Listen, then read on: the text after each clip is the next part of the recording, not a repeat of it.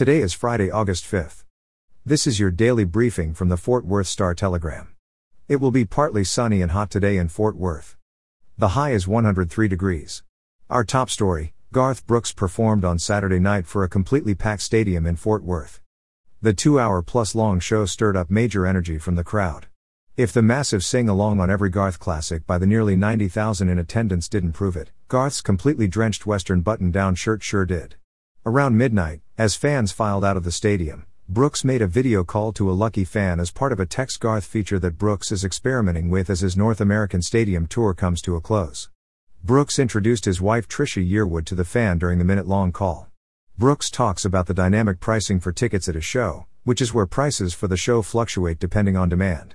In restaurant news, a Fort Worth restaurant, Chick and Cow La Capital was shut down during recent health inspections for violations such as raw meat stored on counters and carts in temperatures up to 77 degrees with the presence of flies around them. As well as food handling without gloves, broken ceiling tiles and rotting wood near the kitchen and back door area. The restaurant was also cited for improper storage of raw eggs and raw chicken and maintaining its cooler at 56 degrees. The food establishment was temporarily closed by inspectors due to inadequate refrigeration on July 27. The restaurant scored a 31. In Fort Worth, a perfect score is 0. Several other restaurants such as China One Express, Chicken Express and Little Caesars Pizza scored 28, 25 and 23 respectively. In crime news, two separate shootings in South and West Fort Worth left one woman injured and another person dead on early Thursday morning.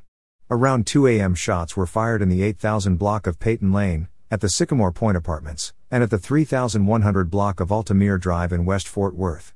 One woman injured at Sycamore Point Apartments was shot in the midsection and is in stable condition. No suspect is in custody. The fatal shooting is currently being investigated.